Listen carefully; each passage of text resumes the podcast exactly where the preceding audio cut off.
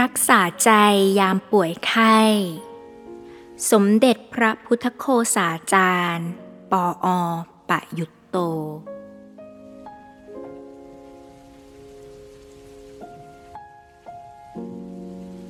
ตั้งใจไว้ว่าถึงแม้ร่างกายของเราจะป่วย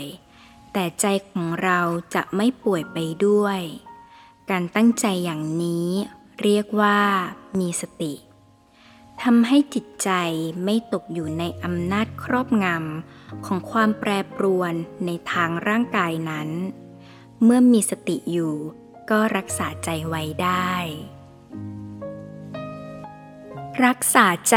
ยามป่วยไข้ธรรมกถาสำหรับผู้ป่วยเราทั้งหลายที่เป็นพุทธศาสนิกชนนั้นนับถือพระรัตนตรัยเป็นที่เคารพบูชาสูงสุดพระรัตนตรัยนั้นก็คือพระพุทธเจ้าพระธรรมและพระสงฆ์ถ้ายึดเอาพระพุทธเจ้าเป็นหลักพระพุทธเจ้าก็เป็นผู้ที่ได้ตรัสรู้ค้นพบพระธรรมเมื่อค้นพบแล้วรู้ความจริงก็นำเอาธรรมนั้นมาสั่งสอนแก่ผู้อื่นผู้ที่ปฏิบัติตามรวมกันเข้าก็เรียกว่าเป็นสงฆ์พระพุทธเจ้าที่ทรงค้นพบพระธรรมนั้นก็คือค้นพบความจริงเกี่ยวกับเรื่องโลกและชีวิตว่าเป็นอย่างไรพระพุทธเจ้านั้นทรงสนพระทัยเรื่องความสุขความทุกข์ของมนุษย์และพระองค์ก็ใช้เวลามากมายในการค้นคว้าเรื่องนี้เพื่อให้รู้ชัดว่ามนุษย์นั้นมีความสุขความทุกข์เกิดขึ้นอย่างไรถ้ามีปัญหาคือความทุกข์เกิดขึ้นจะแก้ไขอย่างไรเรียกได้ว่าพระองค์เป็นผู้เชี่ยวชาญในเรื่องชีวิตเพราะฉะนั้นพระองค์จึงสามารถในการที่จะแก้ปัญหาชีวิตของคนเราและเราก็นับถือพระองค์ในแง่นี้เป็นสำคัญชีวิตของคนเรานั้นประกอบด้วยกายกับใจมีสองส่วนเท่านั้นกายกับใจรวมเข้าเป็นชีวิตของเรากายก็ตามใจก็ตามจะต้องให้อยู่ในสภาพที่ดีต้องรักษาไว้ให้มีสุขภาพดีจึงจะมีความสุขชีวิตจึงจะดำเนินไปโดยราบรื่นแต่คนเรานั้นจะให้เป็นไปตามที่ปรารถนาทุกอย่างก็เป็นไปไม่ได้ร่างกายของเรานี้บางครั้งก็มีความเจ็บไข้ได้ป่วยซึ่งอาจจะเป็นเพราะสาเหตุเนื่องจากการกระทบด้วยโรคภัยที่มาจากภายนอกหรือฤดูกาลผันแปรไปหรือถูกกระทบกระทั่งจากวัตถุสิ่งของที่แข็งกระด้างแม้แต่น้ำตำทำให้เกิดความเจ็บปวดขึ้นหรือว่าร่างกายนั้นอยู่ไปนานๆเข้าก็ทรุดโทรมไปตามกาลเวลาร่างกายก็เจ็บไข้ได้ป่วยอันเป็นไปตามธรรมดาเรียกว่าเป็นลักษณะของสังขารคือสิ่งที่เกิดจากปัจจัยปรุงแต่งซึ่งไม่มีอยู่โดยตัวของมันเองแต่อาศัยสิ่งหลายๆอย่างมาประชุมกันเข้ามารวมตัวกันเข้าร่างกายของเรานี้เกิดจากปัจจัยหลายอย่างมาประกอบกันเข้าภาษาเก่าๆเราเรียกว่าเกิดจากธาตุดินน้ำลมไฟมาประชุมกันธาตุเหล่านี้แต่ละอย่างก็เปลี่ยนแปลงไปไม่เที่ยงแท้แน่นอนต่างก็ผันแปรไปเมื่อแต่ละอย่างผันแปรไปก็เป็นธรรมดาที่ว่าจะเกิดการแปรปรวนขึ้นแก่ร่างกายที่เป็นของส่วนรวมนั้นซึ่งเป็นที่ประชุมของธาตุทั้งหมดร่างกายแปรปรวนไปก็เกิดการป่วยไข้ไม่สบายนี่ก็เป็นด้านหนึ่งทีนี้ร่างกายนั้นก็ไม่ได้อยู่ลำพังต้องอยู่ร่วมกันกับจิตใจจึงจะเกิดเป็นชีวิตจิตใจนั้นก็เช่นเดียวกันก็มีความเปลี่ยนแปลงไปต่างๆจิตใจเปลี่ยนแปลงไปมีความคิดนึกต่างๆนานาบางครั้งเกิดกิเลสขึ้นมาเช่น มีความโลภความโกรธความหลงใจก็แปรปรวนไปตามกิเลสเหล่านั้นยามโลภก็อยากได้โน่นได้นี่ยามมีโทสะเกิดขึ้นก็โกรธแค้นขุ่นเคืองใจหงุดหงิดกระทบกระทั่งต่างๆยามโมหะเกิดขึ้นก็มีความลุ่มหลงมีความมัวเมาด้วยประการต่างๆหรือในทางตรงข้ามเวลาเกิดกุศลธรรมเกิดความดีงามจิตใจเป็นบุญขึ้นมาก็นึกถึงเรื่องดีๆจิตใจก็งดงามจิตใจก็ผ่องใสเบิกบานสดชื่นเรียกว่ามีความสุขในเวลานั้นก็จะมีคุณธรรมเช่นมีความเมตตามีความกรุณาต่อคนอื่นๆหรือมีศรัทธาเช่นมีศรัทธาในพระรัตนตรัยศรัทธาในพระศาสนาศรัทธาในบุญในกุศลเป็นต้นจิตใจก็เปลี่ยนแปลงแปรปรวนไปได้ต่างๆแต่ที่สัมพันธ์กันระหว่างกายกับใจก็คือว่าเมื่อกายเจ็บไข้ได้ป่วยก็มักจะรบกวนทำให้จิตใจพลอยไม่สบายไปด้วยเพราะว่าร่างกายเจ็บปวดจิตใจก็มีความทุกข์หรือว่าร่างกายนั้นไม่อยู่ในอำนาจบังคับบัญชาเช่นร่างกายที่อ่อนแอเป็นต้นจิตใจก็หงุดหงิดเพราะไม่ได้อย่างใจอันนี้เรียกว่าจิตใจกับร่างกายนั้นอาศัยซึ่งกันและกันเมื่อร่างกายไม่สบายจิตใจก็พลอยไม่สบายไปด้วยหรือเมื่อจิตใจไม่สบายมีความทุกข์ก็มีความหวาดระแวงมีความกลัวมีความกังวลใจมีห่วงหน้าพะวงหลังต่างๆมีความไม่สมปรารถนาผิดหวังท้อแท้ใจต่างๆก็ทำให้แสดงออกมาทางร่างกายเช่นหน้าตาไม่สดชื่นผิวพรรณไม่ผ่องใสยิ้มไม่ออกตลอดจนกระทั่งว่าเบื่อหน่ายอาหารเป็นต้นไม่มีเรี่ยวแรงไม่มีกำลังเพราะว่าใจไม่มีกำลังเมื่อไม่มีกำลังใจแล้วร่างกายก็พลอยไม่มีกำลังอ่อนแรงอ่อนกำลังไปด้วยอันนี้ก็เป็นเรื่องของกายกับใจที่ต้องอาศัยซึ่งกันและกันในบางคราวนั้นร่างกายก็เจ็บปวดซึ่งเป็นเหตุการณ์สำคัญที่ว่าเวลานั้นความเจ็บปวดของร่างกายอาจทำให้จิตใจนี้พลอยไม่สบายไปด้วยซึ่งทางภาษาพระท่านบอกว่าถ้ากายไม่สบายเจ็บไข้แล้วจิตใจไม่สบายไปด้วยก็เรียกว่ากายป่วยทำให้ใจป่วยไปด้วยจะทำอย่างไรเมื่อร่างกายเจ็บป่วยแล้วจิตใจจะไม่แปรปรวนไปตามพระพุทธเจ้านั้นได้ทรงค้นคว้าเรื่องของชีวิตไว้มากมายแล้วหาทางที่จะช่วยให้คนทั้งหลายมีความสุขพระองค์เคยพบท่านที่ร่างกายไม่สบายเจ็บไข้ได้ป่วยพระองค์เคยตรัสสอนว่าให้ทำในใจตั้งใจไว้ว่าถึงแม้ร่างกายของเราจะป่วยแต่ใจของเราจะไม่ป่วยไปด้วยการตั้งใจอย่างนี้เรียกว่ามีสติทำให้จิตใจไม่ตกอยู่ในอำนาจครอบงำของความแปรปรวนในทางร่างกายนั้นเมื่อมีสติอยู่ก็รักษาใจไว้ได้การรักษาใจนั้นเป็นเรื่องสำคัญในยามเจ็บไข้ได้ป่วยนี้กายเป็นหน้าที่ของแพทย์แพทย์ก็รักษาไปเราก็ปล่อยให้แพทย์ทำหน้าที่รักษากายแต่ใจนั้นเป็นของเราเองเราจะต้องรักษาใจของตนเอง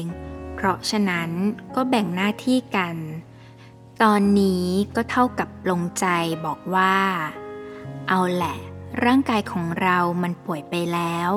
ก็เป็นเรื่องของหมอเป็นเรื่องของนายแพทย์นายแพทย์รักษาไปเราได้แต่ร่วมมือไม่ต้องเร่าร้อนกังวลเราจะรักษาแต่ใจของเราไว้ รักษาใจไว้ตามคำสอนของพระพุทธเจ้าอย่างที่พระองค์ตรัสไว้ซึ่งได้ยกมาอ้างเมื่อกี้ให้ตั้งใจว่าถึงแม้ร่างกายของเราจะป่วยแต่ใจของเราจะไม่ป่วยไปด้วยถ้ายึดไว้อย่างนี้สติอยู่ก็ทำให้จิตใจนั้นไม่พลอยหงุดหงิดไม่พลอยออดแอดไม่พลอยแปรปรวนไปตามอาการทางร่างกายจริงอยู่ก็เป็นธรรมดาที่ว่าทุกขเวทนาความเจ็บปวดต่างๆความอ่อนแรงอ่อนกำลังของร่างกายนั้นย่อมมีผลต่อจิตใจ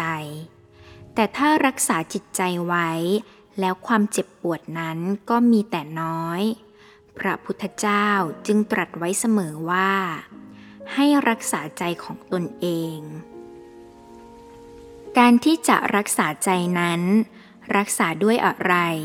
ก็รักษาด้วยสติคือมีสติกำหนด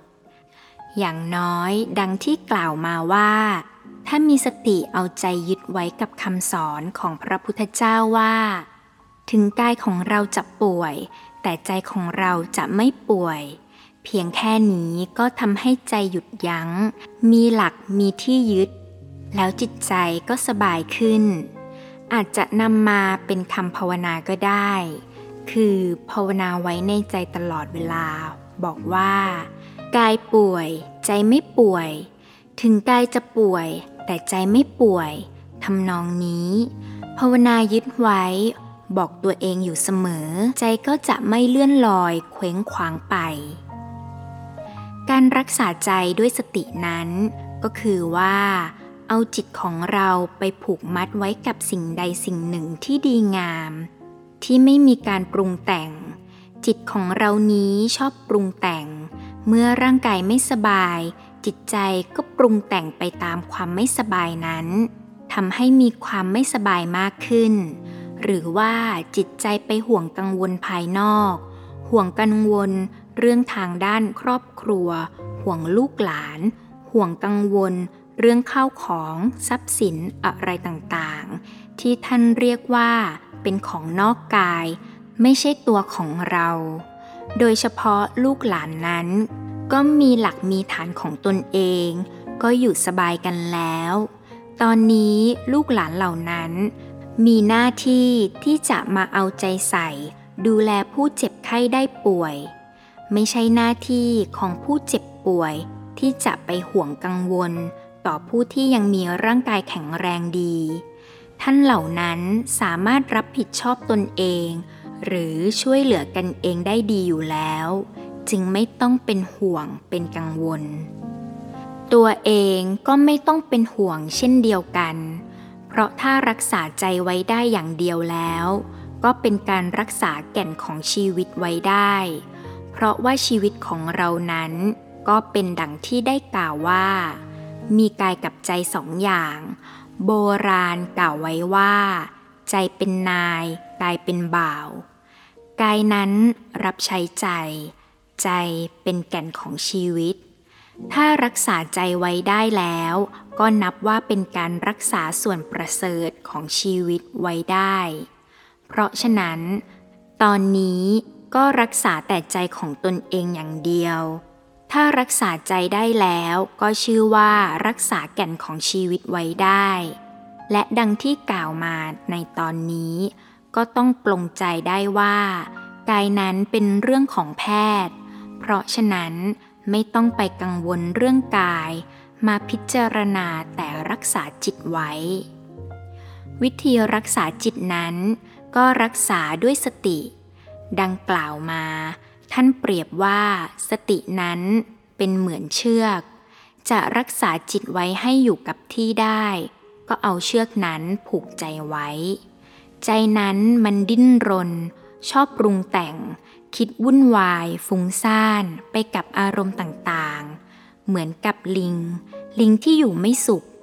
กระโดดไปตามกิ่งไม้จากต้นไม้นี้ไปต้นไม้โน้นเรื่อยไปพระพุทธเจ้าก็เลยสอนว่าให้จับลิง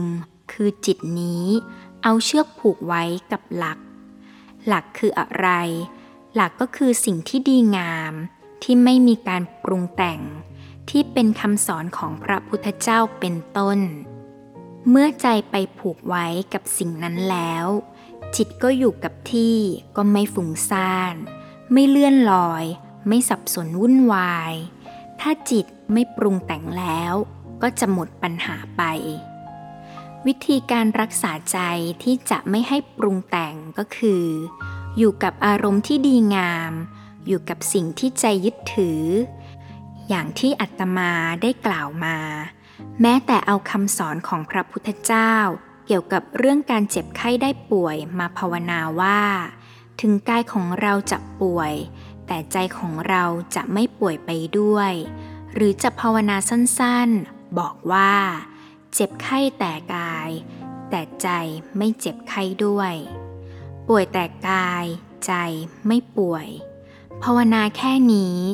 จิตก็ไม่ฟุ้งซ่านไม่มีการปรุงแต่งเมื่อไม่มีการปรุงแต่งจิตก็ไม่ติดขัดไม่ถูกบีบจิตไม่ถูกบีบคั้นก็ไม่มีความทุกข์จะมีความปลอดโปร่งผ่องใสไม่ถูกครอบงำด้วยทุกขเวทนาที่เกิดขึ้นนอกจากผูกจิตไว้กับสิ่งที่ดีงามหรือคำสอนของพระพุทธเจ้าอย่างที่กล่าวมาแล้วก็คือการที่ว่าให้จิตนั้นไม่มีกังวลกับสิ่งต่างๆไม่ปล่อยใจให้ล่องลอยไปกับความคิดนึกทั้งหลายหรือความห่วงกังวลภายนอกรักษาใจให้อยู่ภายในถ้าไม่รักษาใจไว้กับคำสอนของพระพุทธเจ้าหรือคำภาวนาอย่างที่ว่าเมื่อกี้ก็อาจจะเอาคำภาวนาอื่นๆมาว่าเช่นเอาคำว่าพุทโธมาคำว่าพุทโธนี้เป็นคำดีงามเป็นพระนามหรือชื่อของพระพุทธเจ้า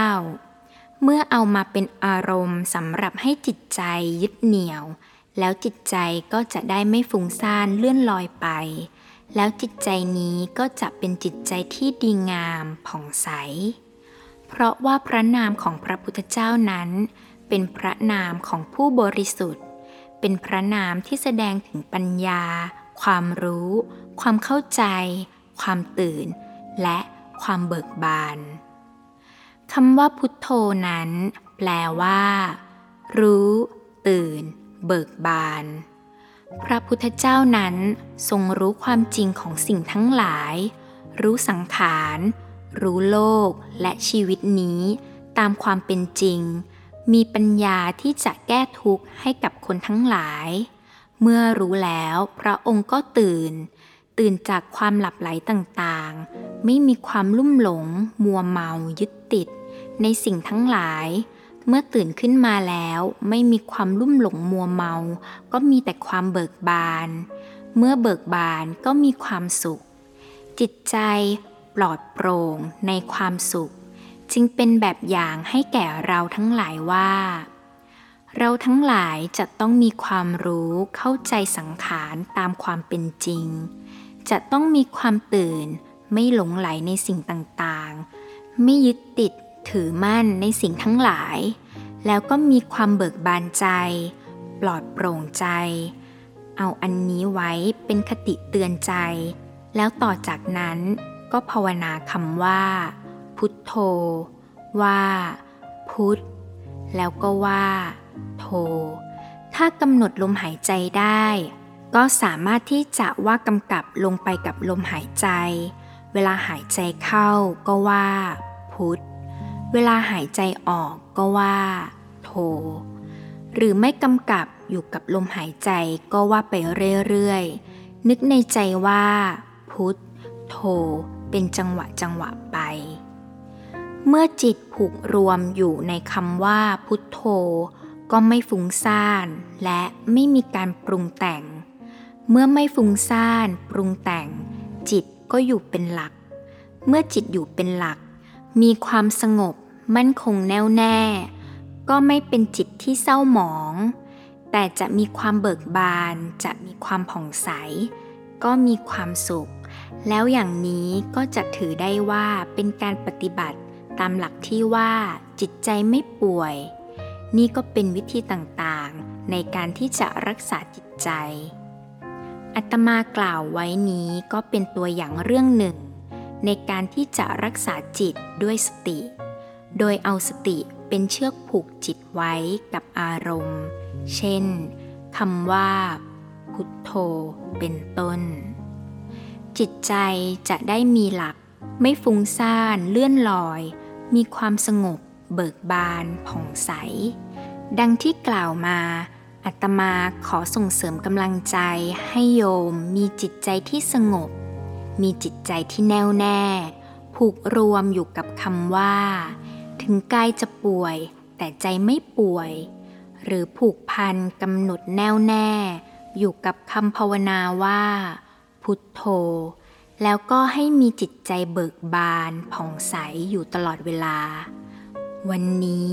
อาตมาก็เอาใจช่วยขอให้โยมมีความเบิกบานผ่องใส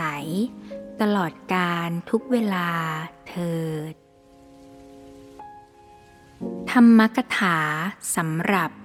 ญาติของผู้ป่วยขออนุโมทนาในการที่อาจารย์ได้นิมนต์อาตมาทั้งสองในนามของพระสงฆ์มารับสังฆทานซึ่งอาจารย์ได้จัดถวายร่วมกับญาติพี่น้องเป็นการทำบุญแทนคุณพ่อในขณะที่ท่านเจ็บไข้ได้ป่วยโดยมีความระลึกถึงท่านมีจิตใจที่รักและความผูกพันต่อท่านหวังจะให้ท่านหายจากความเจ็บป่วยนี้ในฐานะที่เป็นพุทธศาสนิกชนสิ่งที่จะเป็นเครื่องบำรุงจิตใจที่สำคัญก็คือการทำบุญการที่ได้มาใกล้ชิดพระรัตนตรัยได้อาศัยอนุภาพบุญกุศลและอาศัยพุทธคุณธรรมคุณและสังฆคุณเป็นเครื่องอภิบาลรักษาในยามเจ็บไข้ได้ป่วยซึ่งเป็นเวลาที่สำคัญนี้เรื่องของจิตใจก็สำคัญมากทั้งจิตใจของผู้ป่วย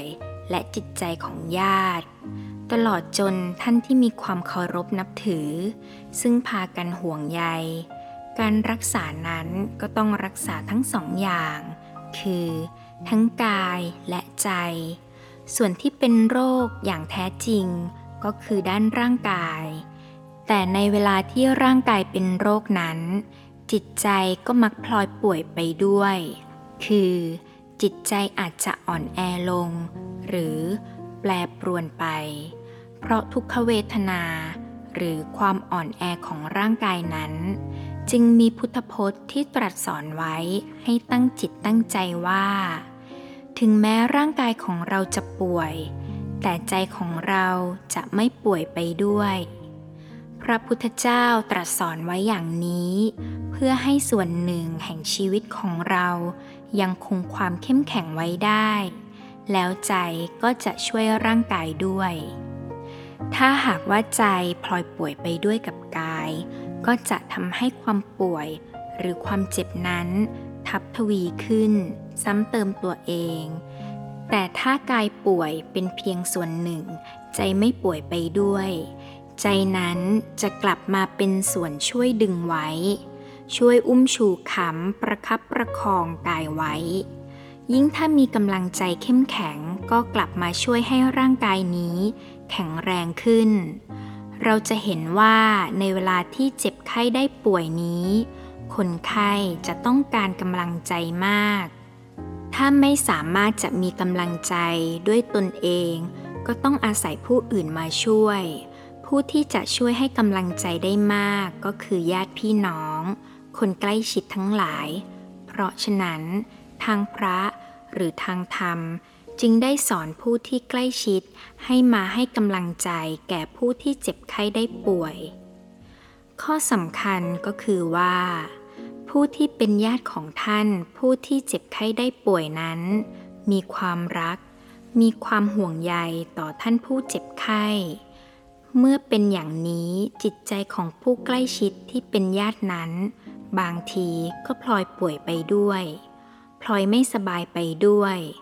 เลยไม่สามารถจะไปให้กำลังใจแก่ท่านที่เจ็บป่วยอันนี้ก็เป็นเรื่องที่สำคัญ จึงต้องมีวิธีการที่จะทำให้จิตใจเข้มแข็งให้จิตใจสบายเมื่อจิตใจของเราที่เป็นญาติเป็นผู้ที่ใกล้ชิดที่หวังดีนี้เข้มแข็งสบายดีก็จะได้เป็นเครื่องช่วยให้ท่านผู้เจ็บป่วยนั้นพลอยมีความเข้มแข็งยิ่งขึ้นด้วยในยามเช่นนี้การวางจิตใจจึงเป็นเรื่องสำคัญเรื่องการรักษาทางด้านร่างกายนั้นก็เป็นภาระของแพทย์ที่จะพยายามจัดการแก้ไขไปตามวิชาการตามหลักของการรักษาแต่ทางด้านญาติของผู้ป่วยต้องถือด้านจิตใจนี้เป็นเรื่องสำคัญนอกจากการที่จะคอยเอื้ออำนวยให้ความสะดวกและการดูแลทั่วๆไปแล้วสิ่งที่ควรทำก็คือการรักษาทั้งจิตใจของตนเองและจิตใจของผู้ป่วยให้เป็นจิตใจที่เข้มแข็งในด้านจิตใจของตนเองก็ควรให้มีความปลอดโปร่งสบายใจอย่างน้อยก็มีความสบายใจว่าเมื่อท่านผู้เป็นที่รักของเราป่วยไข้เราก็ไม่ได้ทอดทิ้งท่านแต่เราได้เอาใจใส่ดูแลรักษาอย่างเต็มที่เมื่อได้ทำหน้าที่ของเราอย่างเต็มที่แล้วก็สบายใจได้ประการหนึ่งแล้วว่าเราได้ทำหน้าที่ของตนเองอย่างดีที่สุดเมื่อได้ทำหน้าที่ของตนเองแล้วก็มีความสบายใจขึ้นมาความเข้มแข็งที่เกิดจากความสบายใจนั้นก็จะมาคอยช่วยคอยเสริมคอยให้กำลังใจไม่ว่าท่านผู้เจ็บป่วยจะรู้ตัวหรือไม่ก็ตามคนเรานั้นเรื่องจิตใจเราทราบไม่ได้บางทีรู้ในทางประสาทสัมผัสไม่ได้แต่มีความซึมซาบอยู่ภายในแม้แต่คนที่ไม่รู้ตัวแล้วในบางระดับก็ยังมีการฝันบ้างยังมีความรู้สึกรับรู้เล็กๆน้อยๆบางทีเป็นความละเอียดอ่อนในทางการรับสัมผัสต่างๆในทางประสาทในทางจิตใจจึงอาจจะได้รับรัศมีแห่งความสุขสบายใจทำให้มีกำลังใจขึ้นมาอย่างน้อยก็ทำให้ไม่มีห่วงมีกังวลใจก็จะเข้มแข็งขึ้นความปลอดโปร่งความสบายใจจิตใจที่ผ่องใสเบิกบานนั้นเป็นสิ่งที่ดีงามคนเรานั้นเรื่องจิตใจเป็นสิ่งสำคัญอย่างที่ได้กล่าวมาแล้วการที่ลูกๆหลานๆผู้ที่ใกล้ชิดมาคอยเอาใจใส่ดูแลถึงกับได้สละการงานอะไรต่างๆมาก็เพราะจิตใจที่มีความรักกันมีความห่วงใยกันนี่แหละแต่ในเวลาเดียวกันนั้นเองเพราะความรักและความห่วงใยกันนี่แหละก็อาจจะทำให้จิตใจของเรานี้กลายเป็นจิตใจที่มีความเร่าร้อนกระวนกระวายไปได้เหมือนกันสิ่งที่ดีนั้นบางทีก็กลับเป็นปัจจัยให้เกิดความทุกข์อย่างที่ทางพระท่านบอกว่าความรักทำให้เกิดความทุกข์เพราะว่าเมื่อรักแล้วมีความผูกพันก็ทำให้มีความกระทบกระเทือนเกิดขึ้นได้ง่ายทีนี้ทำอย่างไรจะให้มีความรักด้วยและก็ไม่มีทุกข์ด้วยก็ต้องเป็นความรักที่ประคับประคองทำใจอย่างถูกต้องเมื่อทำได้ถูกต้องแล้วก็จะได้ส่วนที่ดีเอาแต่ส่วนที่ดีไว้ให้มีแต่ส่วนที่เป็นความดีงามและความสุขความรักนั้นก็จะเป็นเครื่องช่วยให้เกิดความผูกพันแล้วก็ทำให้มาเอาใจใส่ดูแลกันแล้วทีนี้ความรักที่เราประคับประคองไว้ดีก็จะทำให้จิตใจปลอดโปร่งผ่องใสเป็นไปในแง่ที่ทำให้เกิดกำลังในการช่วยเหลือซึ่งกันและกันฉะนั้นจึงควรพิจารณาทำใจอย่างที่กล่าวเมื่อกี้ว่าเราได้ทำหน้าที่ของเราถูกต้องหรือไม่สำรวจตัวเองเมื่อทำหน้าที่ถูกต้องแล้วก็พึงสบายใจในขั้นที่1ต่อแต่นั้นก็มองในแง่ที่ว่า การที่จะไม่สบายใจหรือมีความรู้สึกทุกข์โศกอะไรนี้ไม่สามารถช่วยท่านผู้ที่เจ็บไข้นอนป่วยอยู่ได้สิ่งที่จะช่วยได้ก็คือขวัญหรือกำลังใจที่ดีและความปลอดโปร่งเบิกบานผ่องใสแม้แต่ในส่วนของตัวเราเองการที่จะคิดอะไรได้ปลอดโปร่งคล่องแคล่วก็ต้องมีจิตใจที่สบายสงบด้วยถ้ามีความกระวนกระวายเช่นความกระสับกระส่ายทางกายก็ตามทางใจก็ตามก็จะทำให้คิดอะไรไม่คล่องและก็จะทำอะไรไม่ถูกต้องด้วยถ้าจะทำให้ได้ผลดีก็ต้องมีจิตใจที่สงบและเข้มแข็งปลอดโปร่งมีความเบิกบานผ่องใสจึงจะทำให้เกิดเป็นผลดีเพราะฉะนั้นหลักการสำคัญก็คือให้ส่วนที่ดีนำมาซึ่งส่วนที่ดียิ่งขึ้นไปคือความรักที่มีต่อคุณพ่อที่เจ็บไข้ได้ป่วยนั้นเป็นส่วนที่ดีอยู่แล้วจึงควรให้เกิดความเบิกบานผ่องใสของจิตใจแล้วก็เอาจิตใจที่ดีงามนี้มาคิดไตร่ตรองพิจารณาในการที่จะคิดแก้ไขสถานการณ์ในการที่จะจัดการดูแลเอาใจใส่ดำเนินการรักษาต่างๆตลอดจนทำสภาพจิตใจของตนให้เป็นจิตใจที่จะช่วยเสริมให้จิตของท่านผู้ป่วยได้มีความสบายใจสมมุติว่าท่านผู้ป่วยได้ทราบถึงลูกหลานที่กำลังห้อมล้อมเอาใจใส่คอยห่วงใยท่านอยู่ท่านก็จะรู้สึกว่าลูกหลานรักท่านในเวลาเดียวกันถ้าลูกหลานทั้งหมดนั้นมีจิตใจที่สบายท่านก็จะไม่ต้องห่วงกังวลก็จะเป็นเครื่องช่วยให้จิตใจของท่านสบายด้วยเมื่อท่านมีจิตใจที่สบายมีกำลังใจที่เข้มแข็งก็จะเป็นเครื่องช่วยในการรักษาร่างกายของท่านอีกด้วยโดยเฉพาะในตอนนี้